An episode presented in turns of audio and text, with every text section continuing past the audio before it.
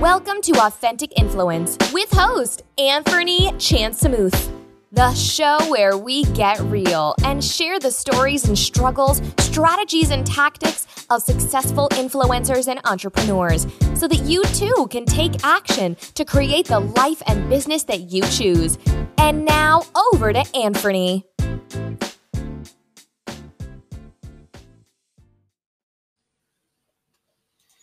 Welcome to Authentic Influence podcast, and this is Anthony Chansamuth from Simple Creative Marketing. It is uh, 6:30 a.m. here, and I don't usually get up this early for anyone, but uh, for this gentleman, I'm making an exception. Uh, this is my good friend Nick Loper from Side Hustle Nation. We are talking about how to grow your podcast audience and launch a book uh, two things that Nick has done really, really well. Uh, Nick, no- Nick Loper helps people earn money outside of their day job. He's an author, an online entrepreneur, and host of the award winning Side Hustle Show podcast, which features new part time business ideas each week uh, as chief side hustler. Love that at sidehustlenation.com. He loves deconstructing the tactics and strategies behind building extra income streams. And uh, his new book, uh, which has just been launched, I think, or last month, uh, is called $1,000 100 Ways. Uh, you can grab that on Kindle and all the, the, the, different sites, but the main site you can check out is 1k100ways.com. Uh, and uh, Nick, welcome to the show. Thanks for having me, man. Thanks for getting up early. We'll uh, we'll wake you up. Hopefully, you got your coffee going, and we'll uh, we'll get into it. Absolutely, and I'm gonna have to find some MCT oil and uh, do what you do just to get some. Uh, you know, I've got mine. It's still uh, it's only 11:30 over here, so I'm still working on mine.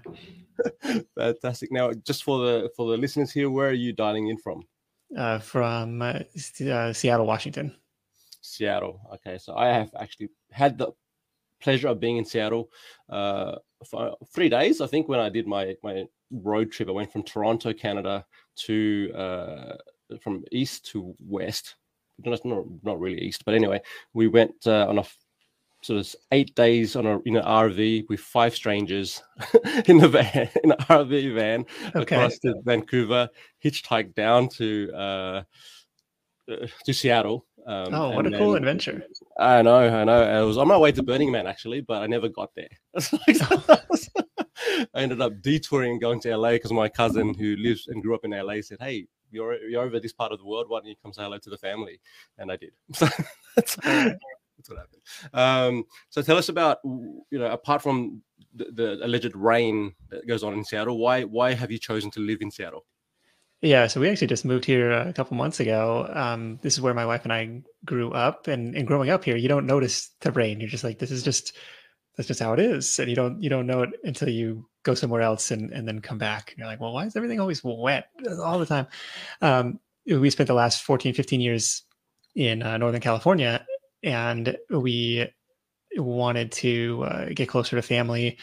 We wanted to um, get our kids set up. Our oldest just started kindergarten, get him set up in the school district. And, um, and now was the time to make the move. So it was, it was much harder leading up to the decision. Like all of that mental gymnastics was much more difficult than it's been post landing. It's it's you know only been a couple months, but it feels like the new normal. So we're happy with that so far. Fantastic. And just relative to other cities in or where you came from, uh, how's housing and the pricing and that kind of the market over there? Um, it it used to be a slight advantage cost of living wise.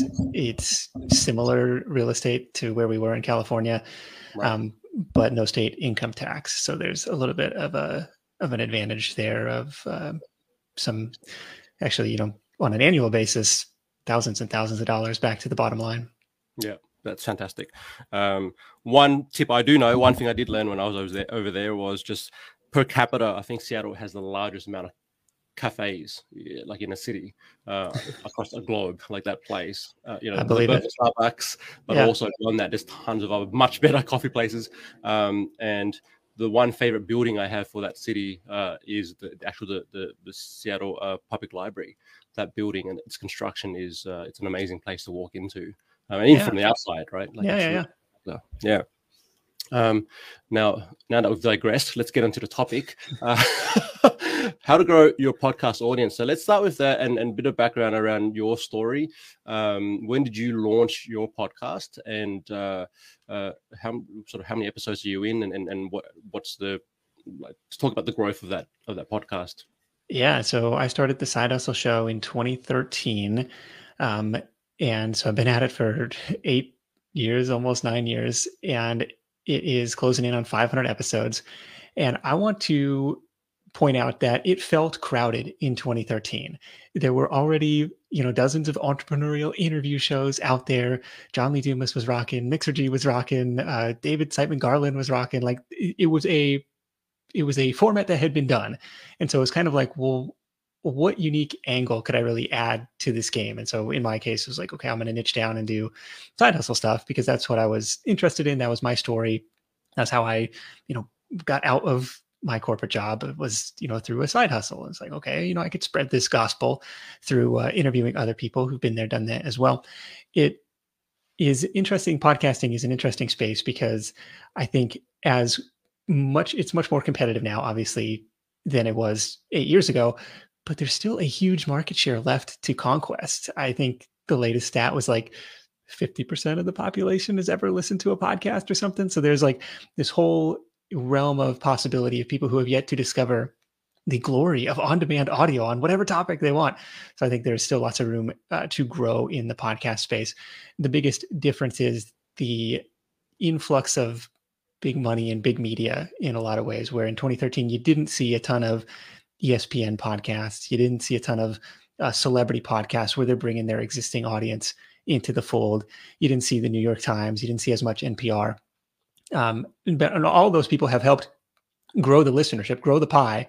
Um, but it just means you're not going to be able to compete necessarily, you know, with with the uh, you know a production staff of 14 people where they have you know maybe an hour of labor hours into every audio minute that gets aired. It's like I you know I can't compete with that, so I got to come up with something uh, compelling. And in my case, hopefully, it's the content. And so that's kind of what I've been doubling down on uh, and trying to grow trying to grow the show, coming up with compelling stories that that people can't help but share. And there's a lot of a couple of things I want to sort of uh, sort of zero in on what you've just said there. One is around just identifying how how can I be different? You know, when there are, when there are already uh, somewhat successful podcasts you know in my space. Uh, entrepreneurship obviously is a, and business is, is a big topic.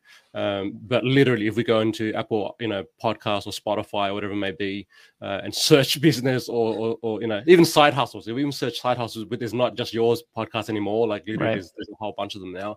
Um, but like you say there is opportunity for growth and, and the market is still catching up. Like it's not the, the number one you know, i think tv is still killing it like you know in terms of media streams and what we watch. Sure. Um, even though there is, you know, the growth of Netflix and other things are going on with streaming services. Um, but you also talked about just uh, just consistency, like to get to 500 plus episodes, uh, you, you really stand out. Like you know, there, there's uh, there, there's enough of um, interesting different ideas that you can bring onto every every episode. Uh, you're do, you're starting to do some really cool things with like recap episodes or summaries of topics of groups of topics and categories, and you're doing these sort of things that that sort of where you speak back to, hey, on episode ten, I interviewed this person, and you know, and, and uh, some of those strategies. Um, let's talk, can you talk about just if someone's listening to this and they're thinking, okay, all right, it sounds like you know it's probably a, still a good idea to, to launch a podcast in 2022. Um, what would you sort of suggest or advise in terms of uh, i think you wrote you call it the, the, the listener pyramid. How do you climb the listener pyramid and how do you get more listeners for a podcast? Yeah so you gotta you gotta commit to it. And I, early on i was like am i gonna run out of people to talk to? Am i gonna run out of ideas here? But you know every every day in my inbox there's more episode ideas than there are weeks to fill those. So it's like okay you're not gonna the well doesn't necessarily run dry. But uh, climbing the listener pyramid, it's something that I've thought about in terms of growing the audience. And so if you imagine this pyramid with four layers, you have uh, strangers at the bottom. This is like the biggest problem for podcasters and pretty much any business. It's this awareness problem. Like, uh, if I just if people would just know that I exist, like that would be a great win. Um, from there it goes to listeners. From there it goes to subscribers, and at the very top of the pyramid you have fans. Fans are the people who listen to every episode. They uh, spread the word for you. They tell all their friends about you. They uh, buy all your products when you have something for sale. Those are the people that you ultimately want. And so every action that you take as it relates relates to your show should be about ascending people on that ladder. And so if we start at the bottom with this stranger problem like how do we uh, how do we address the fact that nobody knows who we are there is this listenership um, hurdle when it comes to podcasting in that it's not as seamless as clicking play on a youtube video it's not as seamless as clicking a link and scrolling through a blog post so you have to kind of overcome that you have to make the hook so compelling that people are willing to go find the podcast app, you know, f- search for your show, find the specific episode you're talking about. Like it's got to be that good that they're willing to go through those hoops. And so that happens in a couple different ways. It happens number one if a friend tells them about it, right? So I think shows tend to spread word of mouth, so make it so compelling people you know can't help but share. And I, always give the example of like Dan Carlin's Hardcore History. It's like this guy is just an incredible storyteller. I don't know if anybody else has like 18 hours to geek out on World War II in the Pacific, like I did over the last few months. But it's like it's it's fantastic. Like it's so mm. good. Um, and that's what he's going for. Like it's too good not to share. Who follows none of the conventional rules about podcasting. He puts out an episode whenever he wants. Um, you know, the conventional wisdom says you got to publish every week or every day. The conventional wisdom says you know, it's got to be between 25 minutes and an hour because that's like the length of somebody's commute. His episodes are like three, four hours long. It's wow. like, you know, if it's good enough, you know, there's no such thing as too long, only too boring is what another podcaster told me. So I like that one. Um, and then the other way I try and address that hurdle is like with the uh, title of the episode and trying to make that something that invokes curiosity.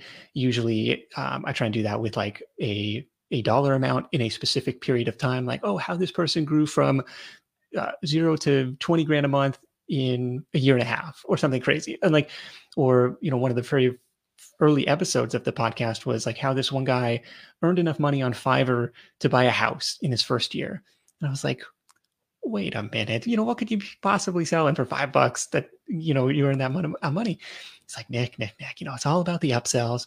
Um, and it was like, it was cool and so I'm trying to embrace that uh, with the titles of the episodes because I've been a guest on other shows, and to your credit, you you know led with the hook here. You're gonna, hey, we're gonna talk about growing a podcast audience. We're gonna talk about book marketing. We're gonna talk about um, you know Facebook as a discovery channel, like all these like specific things people want to learn about. Because I've been a guest on other shows, and they do what you're supposed to do, and they say, hey Nick, you know, thanks so much for joining me. Your episode is live today, and uh, you know, here's the link to check it out if you want to share and you click on it and it says, you know, episode 33, Nick Loper. And you're like, I feel like uh, I feel like you missed an opportunity here because it's like nobody nobody knows who I am, nobody cares. Like, what's in it for me? What's in it for the listener? What's the hook, the transformation? You know, what are they going to get in exchange for you know trading their their time with you in their earbuds? It's kind of how I think about the discovery problem, and of course, you know, guesting on other shows, like getting the word out, telling people what you do uh, inviting people to tune in. You know, early on, I had an email list of 11 people going back to 2013, and it was. Um, but I did have, and what most people have is uh, an existing network of Facebook uh, friends, LinkedIn connections, email, contact history. And so I went through uh, line by line, like or letter by letter in Gmail, and saying like what would pop up in the uh, compose window and like auto suggest when I typed in a letter and be like, oh, Aaron, haven't uh, emailed Aaron in a while. Let's see. Uh, hey, Aaron, what are you up to? I just launched this new project. You know, here's the link to check it out. Just like trying to, and we find this with a lot of businesses uh, on the side hustle shows, like starting with your existing network to get the ball rolling, hopefully send some positive signals to the algorithms and, uh, and start to get outside of your own sphere of influence in that way so that's how we a couple of things there, uh, which are really cool. I, I like the the idea of um, starting with a compelling hook. I mean, that's a that's a copywriting technique. Certainly, you know, as a copywriter, I, I learned that a long time ago. Uh, but we see that. I mean, you know, if we watch just how they name episodes on um, TV series and, and on you know on movies like the movie you know, titles or even subtitles, even books. Right, we look at books. The title has to grab us. Uh, so we we're, we're sort of thinking, okay, what's the um, the one thing that's coming from that conversation or that particular episode that's to, uh, and, and I think of it as their their individual, um, like they're, they are individual episodes and treat them as such, and, and not that they're you know you, you can't assume that you have that loyal listener that's been listening for all your episodes and they know who you are and they know who your guests are. Um, and so if you kind of go, okay, well, what's what's going to grab them, and even even if they have listened to your, your episodes before, what's going to bring them back? Um, and even uh, like even Tim Ferriss does this, who's talking right. with celebrity guests, where he could probably get away with, you know, calling his episode, you know, number four hundred, Arnold Schwarzenegger. And it's yeah. like, but no, they like he leads with what you know, what did they talk about, right? And so it makes it a little more more uh, compelling. And so unless you're just interviewing total celebrities that everybody's going to know, it's like a conversation with Oprah or something. Like, okay, you know, I'll tune in. But other than that, it's like, okay, what's what's in it for me as the listener? Uh, do you want to go to the next uh, tier on the pyramid? Yes. So we've started off at the uh, the bottom of the pyramid, which are the strangers, and now we're moving on to the next tier. Let's talk about that one, Nick. Yeah, so we've hopefully compelled these strangers to uh, tune into us, give us a chance, put us in our earbuds, and so I think that means uh, you know as you start to construct your episodes, it means um, being respectful of people's time, like getting to the point quickly. I don't know if you've ever listened to um, other shows where there's like this five ten minute preamble with like the maybe there's a co-host and they're just like joking amongst themselves or they're just uh, i don't know like that you're not delivering what you said you were going to in the title of the episode. And so like trying to get to the point quickly um, to make sure that listener li- actually listens to the thing like um, that they get a chance to consume your hopefully compelling shareable interesting uh, life-changing content uh, from that episode. Um, from listeners to subscribers like how do you get somebody who just tuned in once maybe they tuned in twice to like listen to you consistently or how do you get them on your email list? So what worked for me was recognizing that the podcast is not a business in itself but it can be a content marketing arm for the business. And so for me that shift was creating episode specific lead magnets. Um, and what i did early on was say, hey, you're out uh, walking the dog, you're at the gym, you're driving in your car, you're not in a great place to take notes. Don't worry, we did it for you. If you hit up sidehustlenation.com slash, you know, episode number or whatever, uh, you'll be able to download those. They're totally free. That was a big inflection point for me. So this was uh, embarrassingly, it took me over a year to kind of figure this out. But, you know, I was 14 months into the show, 60 something episodes. Um, and had built an email list of like a thousand subscribers at that time, which was like, this is, you know, a thousand people are going to let me into their inbox. Like, that's pretty cool. But within three months of turning this on, it was 3,000. Within six months, it was 6,000. Uh, a year later, it was 12,000. It was this big um, ramp up. And now you have um, and the ability to communicate with what was previously a mostly anonymous audience podcast analytics notoriously bad, right? So you now have the chance to get into somebody's inbox, uh, tell them about your latest episode, tell them about your products and services in a easily clickable way. They've got something they can easily forward to friends and family. I think that was a big uh, that was a big turning point for me. You talked about um, just uh, show notes and, and, and actually have offering those as uh, an incentive or, or, a reason for people to come in and sign up, you know, for your email list. Um, can you sort of give some tips around how to do those without killing yourself? Because uh, you know, listening back over a if if, if imagine the person who's doing a three-hour episode um, to go through that and listen and pull out sort of insights, um, or even just for, for a 30 minute, 30 minute conversation, um, how have you found a sort of an effective way or efficient way to do that? Yeah. So today I get everything transcribed through otter.ai, I want to say. Otter yeah. is the, it's like 10 bucks a month for, you know, these AI transcriptions that end up being pretty accurate. So that gives um, the writer who's been on my team for probably the last six years, he's been there forever. Um, he does, he uses those along with my notes to kind of craft the summary outline, or at least he did back in the day. We've shifted to publishing that summary as a blog post, uh, you know, full show notes, you know, sometimes 2000 words, you know, here's everything that we covered. Here's the guest top tips. Cause I started to see diminishing returns on using that as a lead magnet. And I was like, yeah, you know, for user experience, probably better just to put that stuff up front um, and let people consume how they want to consume. So I've been trying to come up with in the last year, year and a half of um, other complementary lead magnets that would be um, helpful for somebody who just listened to this episode. So we did an episode on this guy who is renting out portable hot tubs, like one of my favorite episodes of the year as a side hustle, high school teacher in New York. He's like, yeah, I got these portable hot tubs, you know, here, here I buy them for this much, I rent them for this much.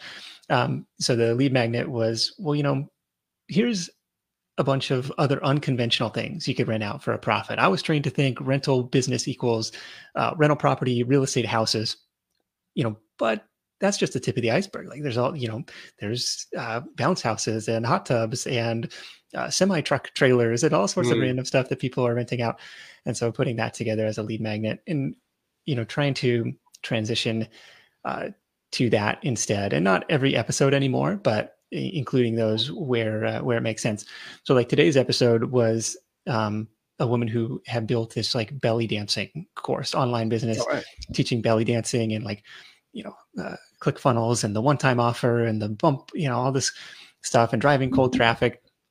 And so we put together the funnel worksheet. Like if you're trying to uh, sort out, okay, what could be your primary offer? What could be your one-time offer on the thank you page? What could be your order bump?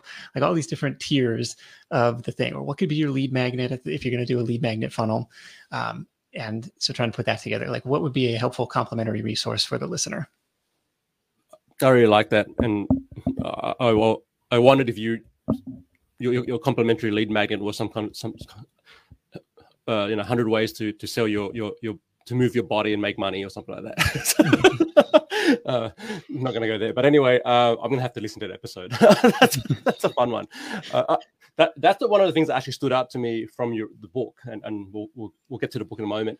Um, but just you know the book covers 100 different ways to to actually you know uh, that different um, guests you've had on the show talk about you know how they're, they're making income uh, at least a thousand dollars a month um, uh, through side hustles. And, and, it's really fascinating like some of those ideas that i'd never would have thought of. Like they were just like you said you know we, we, we're familiar with things like airbnb but to extend that i've seen a recent someone dropped a flyer in my mailbox this week which was kind of like if you got parked a car parking space uh, that you that you could rent out, and, and we'll you know we'll get you uh, vehicles and, and, and renters. And, and, I was like, oh, that, that's pretty smart, you know. And and they're doing okay. the old, yeah, let's just let's test the market, drop flyers in everyone's mailboxes, and, and see who's going to buy it.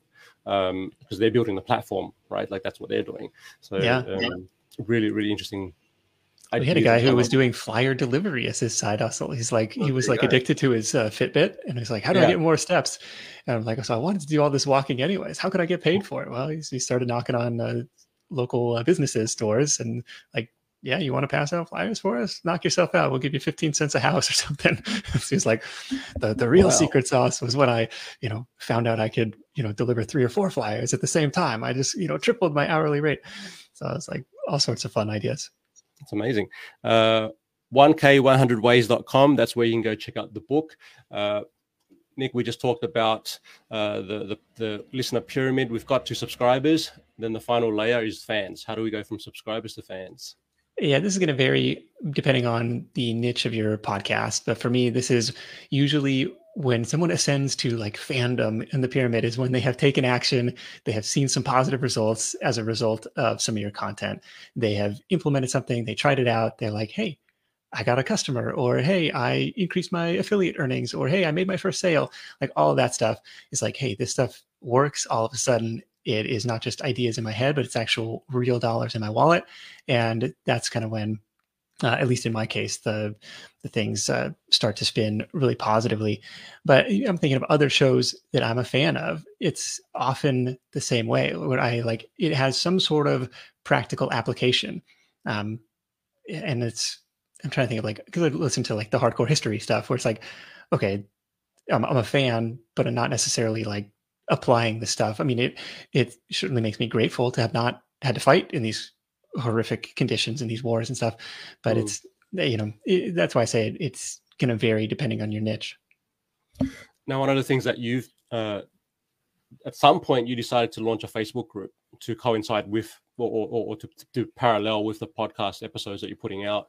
So, can you talk about this, why you went that route, and, and is it because you saw other sort of podcast hosts doing similar things, or uh, and then and now it's, it's gotten to the point where you really advocate for um, using Facebook as a discovery channel. Can you talk more about that?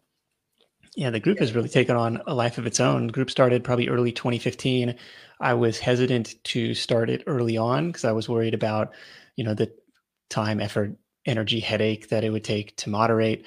I was worried that, you know, what, you know, similar like mindset issues, like, what does the world really need another, you know, entrepreneurial Facebook group? By, you know, I surveyed the audience through email. They said, yeah, we'd join, you know, that sounds cool. It's like, okay, you know, let's test this out. Um, since then, it has grown to over 45,000 members and has become, uh, you know, it started out very much as like listeners of the show, subscribers to the email list, like here's a here's a place to come hang out. And instead of you know being one to many, you know, me broadcasting on the blog podcast email, all of a sudden it was many to many uh, with me at the hub, which I thought was a really cool place to be. Like listeners could have conversations with other listeners, they could ask and answer questions, sometimes without even my direct involvement. We've seen mastermind groups form in there. We've seen uh, business relationships form in there, other partnerships. It's really cool uh, to see, and kind of have been the conduit of that. Um, in the past year or two, I've started to recognize that a lot of people are coming in not from this existing ecosystem, not from the podcast, not from the existing blog or email list. They're getting shown this group through Facebook, either as a recommended uh, group, like, hey, you're already in these other similar groups, you might check this one out, or through Facebook search, which is one of the top five search engines in the country. And it says, you know, people are using that search bar on Facebook, which is it's really interesting to me because I, you know, very rarely use Facebook in that way. But if somebody is typing in your primary keyword, you want to be found, right? So I want to own the side hustle keyword in every search engine, and Facebook was another way uh, to do that. It actually, you know, had kind of uh, obscured the name of the group uh, in its early days for I remember that it was SH Nation for a long yeah. time because I was like, well, what if people again, you know, mindset issues? Well, people probably don't want to join a a side hustle Facebook group because like, what if they're Facebook friends with their boss or their coworkers or Ooh. something? Like, it's like, okay, who cares? Um, so, uh, eventually changed the name and started getting this big influx of people who, uh, you know, were discovering the group through search.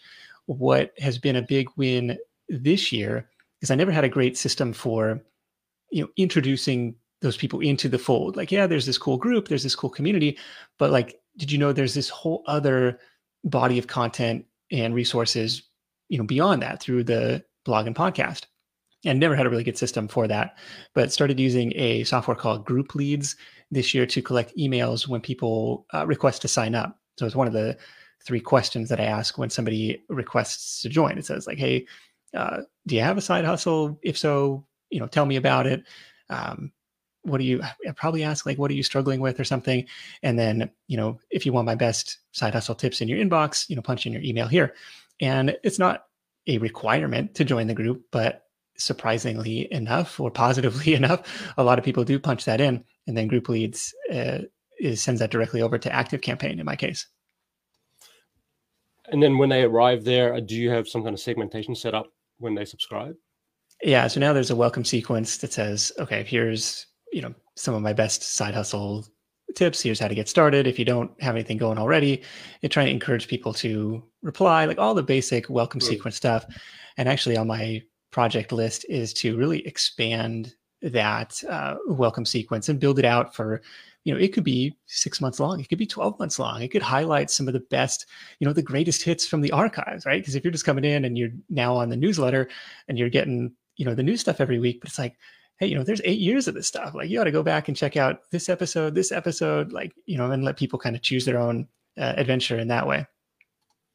That's really cool because um, I think there's there's a lot of definitely a lot of, you, are getting so many signups uh, per month or whatever it is, and, and I think there's a really great opportunity to, to allow people to go deeper into uh, you know what it is they're there for Um, because um, there'll be you know I would even think there's people who are interested in different category of side hustle right so like for me I'm all about the agency and, and growing a content agent, uh, service or or an affiliate sort of program. Uh, but then there's going to be others who want the door to door walking around the neighborhood, doing those sort of things. And uh, how do I do that better? Right. Oh, I just got a good one. I just got off the phone with uh, Georgia Austin. Have you heard about this uh, no. on Fiverr? She's putting up like 60, 70, 80, 90 grand months on Fiverr and now transitioning to her own agency. She's got this team of writers. Like she's done really well after only like, you know, really digging into it in the last nine months. It's been insane. She's the one that had, I mean, there was a video on YouTube. Uh, she was profiled by Fiverr or something. Um, I, I, think I saw a video of someone doing that. Anyway, um, gonna have to have, definitely have to check that one out. Um, just whilst a note on my mind whilst we t- we're talking about sort of email sequences, um, tinylittlebusinesses.com. I'm not sure if you've come across Andre Chaperon before, um, but he's he had a, uh, a, a course which has been so like it's it's like the number one for email marketing. Um, uh, you know, oh, okay. Of, a lot of popular um, email marketers and, and, online business owners would would be familiar with his work. Uh, it used to be called um, oh Jesus escapes me now, but it's been renamed to the art of of email um, this year, and uh, tinylittlebusinesses.com. I think you'd, you'd, you'd really like their uh, okay. their approach to email marketing, and then it, it's uh, they're like the you know the people that you would know would know them, like even a Pat Flynn would have done his their courses, like that, that's who they are. Um, okay, so let's come back to the, the Facebook group. One question I had for you around Facebook groups was uh, how do you optimize for search, knowing that you know Facebook could could recommend the group to other people. Uh, uh, there are other users. Uh, are there certain things that you can do as the the, the, the group owner to op- optimize for better um, results? Yeah, I mean you're you're an SEO guy in the traditional sense, so you're going to be pleasantly surprised to learn that the Facebook algorithm is super, super basic when it comes to search. Like put the keyword, put your primary keyword in the name of the group. Like that is the extent of the Facebook SEO knowledge uh, that I have. So my uh, friend of mine runs. It, it, that's why the group is Side Hustle Nation. Somebody search Side Hustle, they're going to find it. Uh, a friend of mine runs a group called uh, virtual assistant savvies or VA savvies or something. So somebody types virtual assistant, they're going to find a group. She just passed 80,000 members. Another guest on the podcast runs a group about becoming a microgreens farmer as a business opportunity. And so his group is, you know, microgreens farmer or something. So somebody searches microgreens, they're going to find his group. That's top of the funnel for him.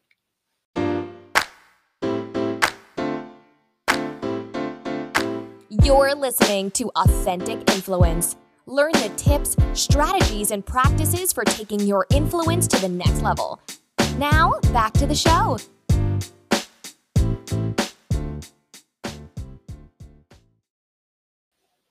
So basically, just keep it simple and put the words that you think people are going to search for in the name of the group. Um, do you do anything with the description? Like when people find Side Hustle Nation or whatever, and they go, "Okay, well, that that's what's the you know, description comes up." Do you sort of put anything in there? I updated the description to say like this is the official community of sidehustlenation.com because I found that there were other groups using that same name, using the Side Hustle Nation name. And so I was like, okay, I wanted to make sure like, you know, if people are looking, I mean, they're going to see one with, you know, 45,000 members or one with 2000 or whatever. But, you know, just want to make sure like, hey, you know, this is the official, this is legit, this is the one you're looking for. Come on in yeah, you've got you're at the point where you get the copycat uh, groups coming up. Uh, good problem to have. Um, and in terms of the, the group itself, I'm obviously I'm an active member in there, and and it's just engagement is off the charts. Like I see a lot of people, you know, posting things, and you do I think a weekly like wins post. Um, what have you found to to work over the years, and and and I guess what's working now that maybe didn't work before in terms of engagement? Yeah, the wins stuff doesn't work as well as it has in the past. I mean, the algorithm loves to see engagement, um, getting people to like and comment. So if you can ask questions, if you can get people to comment, and I'm, uh, you know, it, it's so annoying. It's like, come on, come on, Facebook, don't don't make people play these games because I hate seeing posts of like, hey, I just. Uh, you know, made this killer resource. You know, drop me a, a hands up emoji if you want it. And it's like, this is just I don't know, this is just garbage. Like it's just not worth it. This is like just post the thing. Like if that's what you want to do, just post the thing. But if you do, and it's a link, that Facebook doesn't show it to anybody. So like you have to go back and forth. Um, but kind of questions like getting people's feedback on certain things. Um, lists of side hustle ideas tend to work well for me. Um, you know, cool, cool resources that I'll try and find, especially like lists of resources like, hey, here's the tools that I'm using in my business.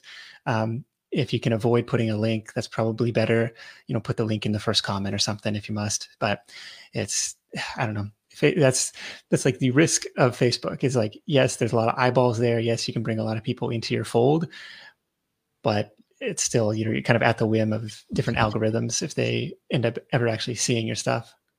Have you tried like direct Facebook running Facebook lives into there and, and those sort of things as, as a I've done a couple live videos, yeah. probably not in three or four years, but um, I, I, like the I like the comfort of the podcast. Or I can edit after the fact. It's like it's a more comfortable space for me.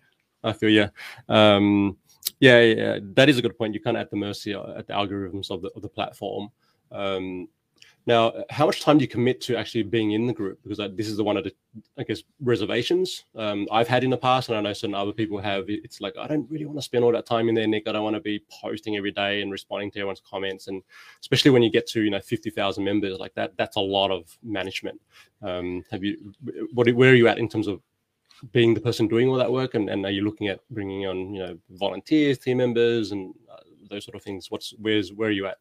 Yeah, I'm really grateful to have a an awesome team of volunteer moderators that keep things really clean. I mean, with any group that size, you're going to be a spam target and people trying to recruit people for their, you know, incredible business opportunity, you know, work from home, make 2000 a month trading, you know, foreign exchange current, I don't know. We, we get all sorts of scam. I think the moderator team does an awesome job of cleaning that up. Um, I've got my assistant now using group leads to approve new member requests. That was something that was taking uh, a ton of time because it was a um, because because it's a browser extension. It's got to be done locally um, versus having your uh, you know volunteer moderators. That seemed like a lot to request of them. Hey, could you install this thing? Um, and could you double check that you know you know all these different stipulations of like you know somebody gets approved or not approved to join.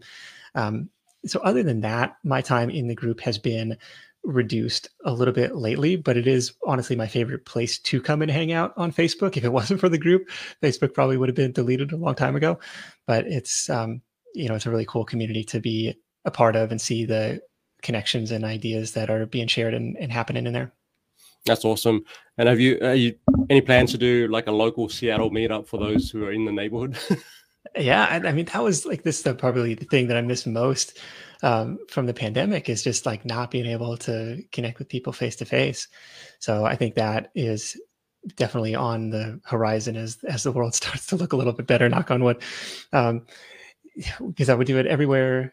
You know, we would travel like anytime there was a conference. I mean, we had had meetups in you know all over the world. Like the first one was in Vietnam. I just put it oh, out wow. there. Um, it's like, hey, you know, we're going to be in in Saigon. We're going to be in Ho Chi Minh City at this time. And somebody was like, dude, I'm local. Oh, let's hang out. And so he like insisted on buying me a coffee. It's like, oh, this is great.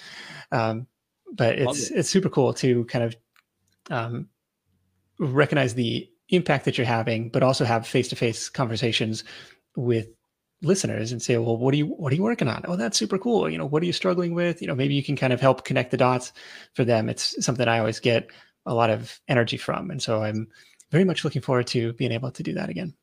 Yeah, that's really cool. I think there's there's an opportunity there to do like Side Hustle Nation, you know, Southeast Asia, and, and kind of like what are the hustles that are happening in each region, right? Like there, yeah. there's there's certain things happening even within countries. There's there's certain things that they can do that, that maybe they can't do Airbnb, but they're doing something else, um, and, and that, that's a, a really interesting way to go.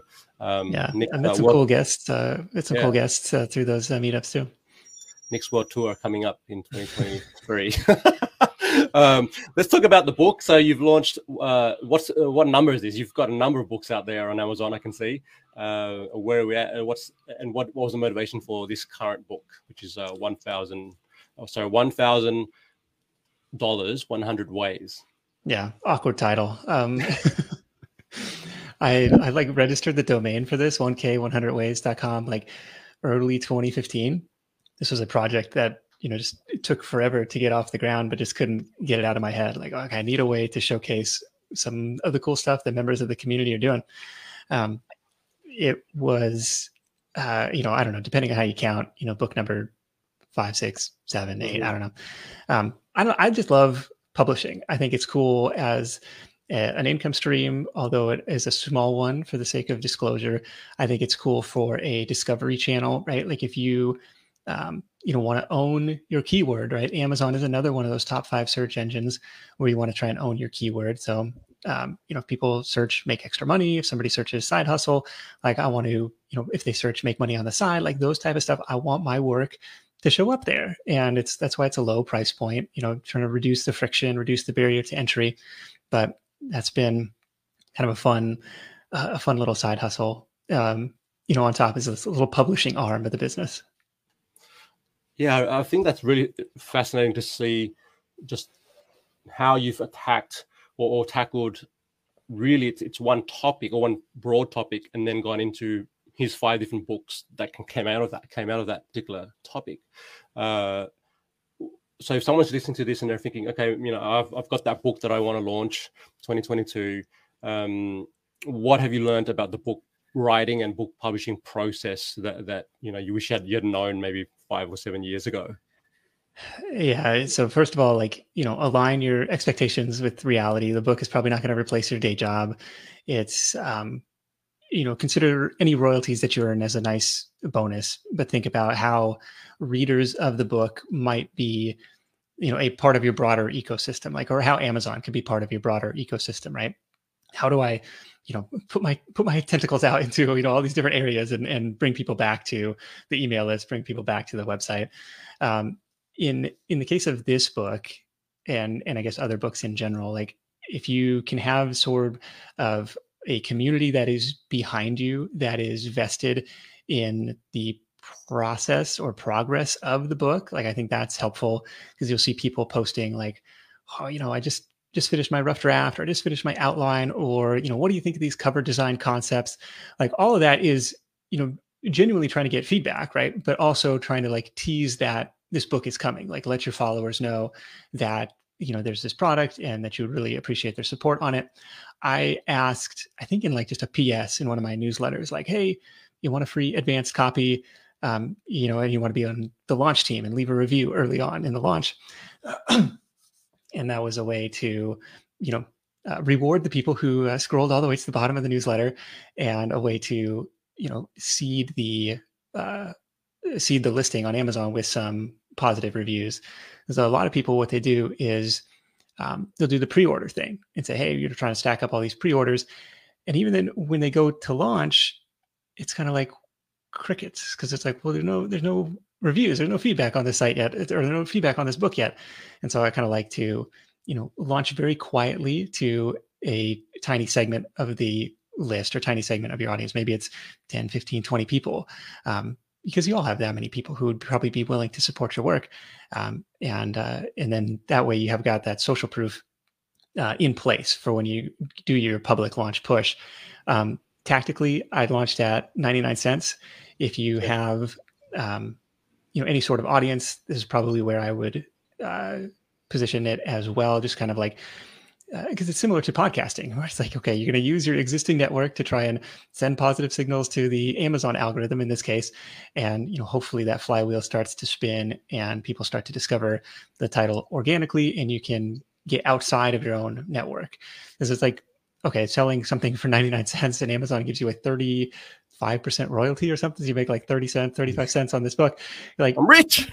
yeah. You know, this is, it's definitely a, a, a marketing exercise like okay i gotta reach outside of my own sphere of influence to make this uh, worthwhile or just you know play the volume game like sure if you're you know going to hit the top of the bestseller charts then that's fantastic but it's also um, a little bit of an authority builder to say like hey i wrote the book on the topic i i know what i'm talking about um, and i think that's something that definitely helps with getting uh, you know press and media down the road too if you could say hey i'm the author of such and such title yeah, let's talk about that because I think that there's a lot of energy put in or a lot of conversation around okay, how do you write the book? How do you publish, self-publish the book?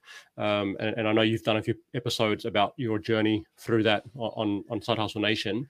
Um, I'm curious about just marketing strategy, right? Like it's one of these things where I, I, you know, I view a book, it's a product, Um, and like any product, you got to have some kind of idea of how you're going to promote the product, right? Um, some people put it on Amazon and they expect miracles, um, but no, you're not going to, you know, you're not going to hit New York Times top 10 like just because you put your book on, on Amazon. Um, like I think that there's a lot I think you've done and I've observed things that you do. Certainly you've got you know you've got your podcast audience and you've got your list, but even if we go back to basics and you didn't have all those things, what would you recommend someone do to start getting eyes onto this new book that's coming out? Yeah, it's it's um like any product, it's traffic and conversion, right? Like, how do I get um, the traffic there, and how do I convert them to do the action that you want once you have them there? Um, if you don't have a list, you could borrow other people's lists, which is something that I did in uh, concert with my own launch efforts for this.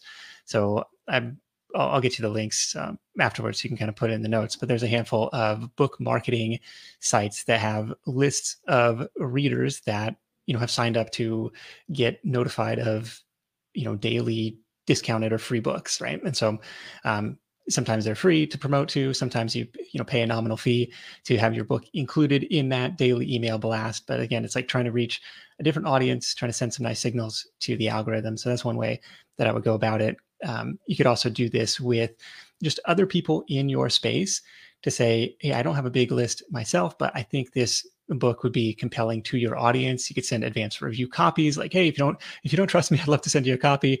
We talked to uh, Matt Ralph in the children's publishing space, and he said he, he would go and find, you know, influencers. Um, you know, he called them like micro influencers, which was like anybody less than a million followers. It's like, man, if you got 800,000 followers, it doesn't sound very micro to me, but you know, okay. But he was like sending them books in exchange for a review, in exchange for promotion uh, to their list if they liked it. And so that's another way to kind of get in front of other people's audiences at the time of the launch.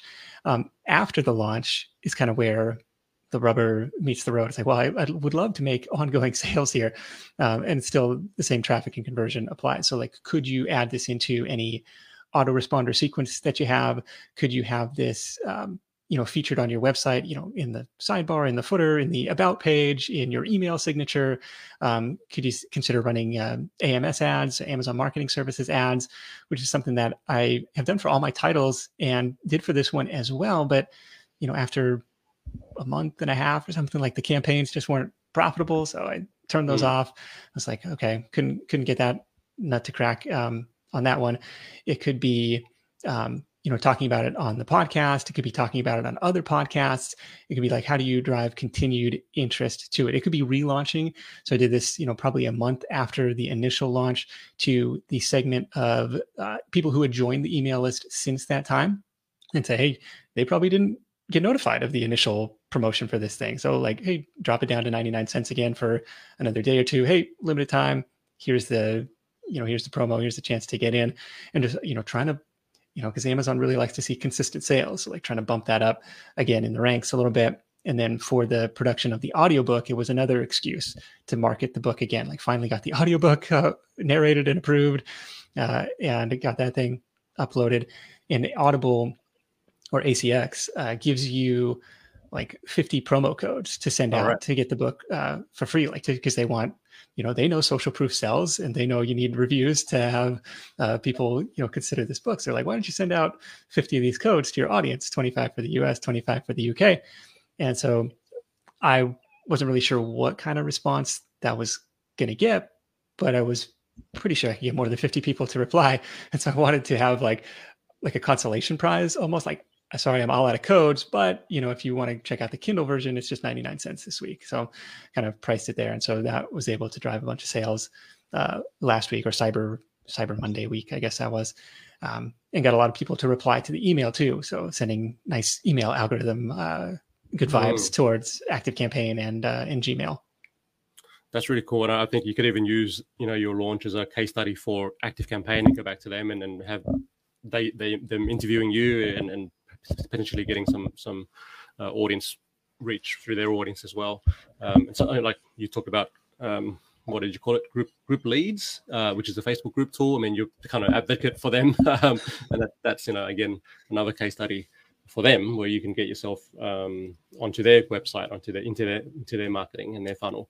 Um, so there's a lot of one thing that really stands out for me in this conversation and just the work that you've done is how much you really understand and focus on the power of social proof. Like the the the just your show is entirely you know here are stories of people doing cool things, um, and it's just case study, case study, case study, case study, uh, and and uh, you know, and then if we, go through your email sequences, I'm sure you'll put stories in there too of here's, you know, here's how Bob made, you know, ten thousand dollars doing this thing or whatever it may be.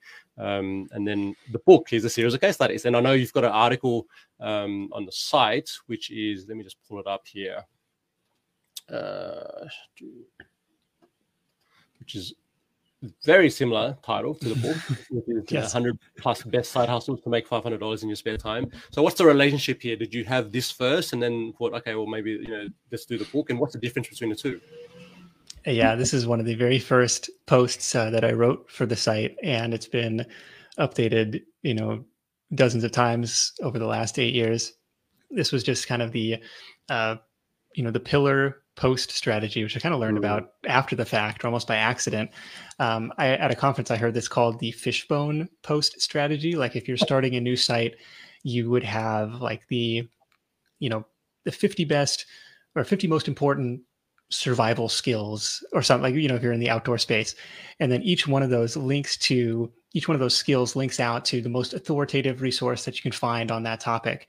And then over time, you aim to replace some of those external links with internal links as you build out that own as you build out your own library of content. And so that's kind of this post is a really important uh, discovery channel. Like as people google side hustle ideas they land on this and hopefully they get down to the bottom. They got eight or ten different tabs open. They've discovered that oh there's a podcast that goes along with this site. There's you know all this other interesting stuff here. So hopefully this and, and the time on site according to google analytics is pretty strong for for this page. So that's something that uh, that I definitely like to try and do as as an introduction to side Hustle Nation and the content here. So this, as you can see, these are just like you know quick paragraph examples of each one versus uh, the book is um, you know more case study where everybody is following a similar format. How'd you come up with that idea? Uh, how'd you get your first customers? Um, you know, how else do you market this thing? How much are you making? How long did it take to reach a thousand bucks in profit? What mistakes did you have along the way? And so mm. you can hmm. really kind of compare um, uh, between different stories in that way. Yeah, I really like just the layout of this. It's quite extensive. I mean, I'm not even halfway down the page yet, uh, but you know, it, it's really like I say, you've built this over time, and and you know, um, and you probably have most of these on as interviews now, um, and if not, you've got lots more to go, and you're getting a bunch of comments here, which is really, really, really cool. Uh, love the strategy. I think. I mean, we had um, Gert um, from SEO Leverage on the show previously, and he talked about content clusters, which is basically what this is. Um, and it, it, this is just a really great example of putting that into practice. Um, and, and, like you say, it's really great for uh, search engine traffic and bringing people to your site. So, um, can I can I tell you my biggest yeah. like accidental SEO win? Yeah, sure. So when I so when I first wrote this post, you know, the default title in WordPress was like 79 dash side dash hustle dash business dash ideas or something. It was like this really long string. I was like, you know, what if we just made it slash ideas? Like, what if we just had this like really nice, clean, easy to say URL? And so whenever I would go on podcasts, it gave me an opportunity to be like, hey, you know what? Great place to start. No opt-in required. SideHustleNation.com slash ideas. And I call that my big, you know, accidental SEO win because I didn't know what I was doing at the time but now having been a guest on a ton of different podcasts yeah. and they're like hey nick when where can people learn more about you? Like this is a really easy to say url and i think it holds more value than just linking to your homepage because now all of a sudden you know people are you know already into your content in a way and so that's helped the the ranking and uh, and revenue and discovery of this page i think. Absolutely. I think it you know it, it's straight away i'm going bam i land on this page and it's just value like there's you know you're not selling to me like there's it's really i mean you've got a, you know a disclosure here about affiliate links which is normal um, but then to go hey like there's just great content and then there's an op there's you know several opportunities to opt in here to go subscribe to the podcast. It's it's a, it's a it, to me, it's even a better landing page than setting someone to your homepage because it is, you know, so valuable. Um, and I love the accidental discovery too. That sometimes that happens. uh, yeah. It would have been a nightmare trying to give people the old URL. oh my gosh. Um, Nick, I wanted to say, uh, let's wrap, wrap it up here. I wanted to say thank you for uh, having you on the show. Um, and, uh, you know, there's a ton of other things I want to talk to you about, and we'll have to bring you back next year at some point. But uh, uh, any last messages for for our listeners? Yeah, I really appreciate you uh, uh, inviting me on. It's always fun to geek out on this stuff. I mean, the big thing, you know, whether in you know 2022 or beyond, it's kind of thinking of these uh, asymmetric risk reward opportunities. Something that has kind of been planted in my head lately, and it, this is side hustles in a nutshell. Where like if you can keep your costs low, if you can keep your risks low, and you know you're starting something that has the potential to scale, has a potential for a big upside win. Like it's only a matter of yes, educating yourself on how the game is played, but taking enough swings. Like you know, take getting yourself um, enough chances to find that thing that hits. So that's something that has been uh, top of mind lately. Play the experimentation game, and um, you know manage your downside and uh, and take some swings. Love it, love it. Now I, I, would be killed by my listeners if I don't ask you this final question, so I'm going to do it. Um, because it's become the, the, the one question they actually listen to. like they're, like, oh, I want that answer for every guest. Um, and it's what's one thing or a couple of things that you're doing for your own mental health? Oh, mental health. That's a good question, man. Um, I have become a much more consistent meditator this year um, have always struggled to develop this habit and finally broke down and um, got one of these like Muse uh, headband deals. I yeah, actually got yeah, it for, I actually cool. got it for my wife as a as a Christmas present last year, and I'm the one who tends up ends up using it a, a little bit more often. But that's something where it's like, okay, you know, take a pause. Usually, it's like lately it's kind of been, um, you know, mid early afternoon or like right before, you know, kind of as the kids are going to bed, kind of like, okay, it's like downtime, quiet time. Like I know you're supposed to do it in the morning, but hmm. I, I want to like want to get at it in the morning. Like I don't I feel like and that was always the struggle with meditation. It's like uh, I this there's other stuff I should be doing with this time rather than just sitting here and breathing. Yeah. You know, come on. Um, so trying to find some downtime in the day for that. Uh, and I find that reading, you know, both fiction and nonfiction is kind of a good little reset for me. So, um, reading stories, like I read one of my favorite books for last year was the Lewis and Clark adventure. This was called Undaunted Courage, which Ooh. was like a day by day journey through their expedition through the American West, which was like let's let's go backpacking, let's go camping, except like let's do it where the maps we have are pretty sketchy and then they run out and let's do it for like two years and see what we can find. and it's like, oh man, it makes you so grateful to have Costco around the corner, to you know have Amazon Prime, just like oh man, the world that we live in. Um, so trying to uh, carve out some time for um, just for you know where you're, where you're not thinking about work. I, love that, and uh, both both of those are fantastic ways to to do it. Uh, curious about Muse. Is that the one where it, it, like if you reach a certain state, birds start singing, and, and like is that is that the one? that's the idea. So that's what yeah. we that's what my wife and I describe it to each other. Okay, uh, I'm gonna go do my birds, right? Let's try and get some birds. Like I don't know, I don't know if it does anything, but it is. I will say, like if nothing else, like it's the placebo or it's the impetus of like, well, hey, you bought this thing, so you might as well go use it. Versus before it was like really hard to prioritize making that meditation time. So i've done it much more this year. I think my best streak was 80 something days in a row oh, um, but trying to get much more consistent with that as a result. And if it if it took buying a silly little device to make that happen then it was worth it. 100% agree. Uh, nick thank uh, thank you for joining us. Okay for everyone listening uh, head over to sidehustlenation.com forward slash ideas. And that's where you'll find that list of 100 different ideas for you to actually go and launch your own side hustle. Uh, if that's something that you would like to do, and, and an additional $1,000 a month, whatever it is, per, can do some good things for you. And um, uh, we could probably do an episode about investment and then what do you do once you start making some good money and, and putting money on the side. But uh, we'll bring that to another episode. Yeah, I would, I would listen to that one. All right, mate. Thanks for your time. And uh, uh, for everyone else listening, please, uh, you know, share your tweets and comments, whatever it is. You can find Nick. Uh, he's on Twitter uh, at nloper, or is it yes. at Nick Loper? Uh, nloper. That's right. Uh, and then join his group as well. So Side Hustle Nation, check it out on Facebook, and we'll see you there. Thanks again, Nick, and we'll talk to you soon. Thank you.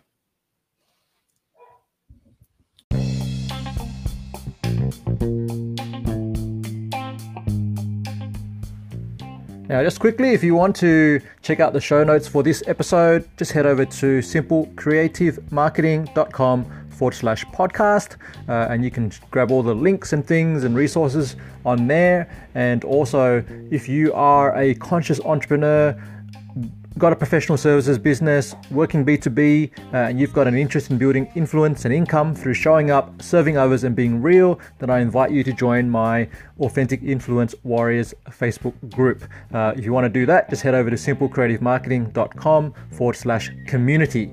Okay, thanks for joining in, and I'll see you on the next episode.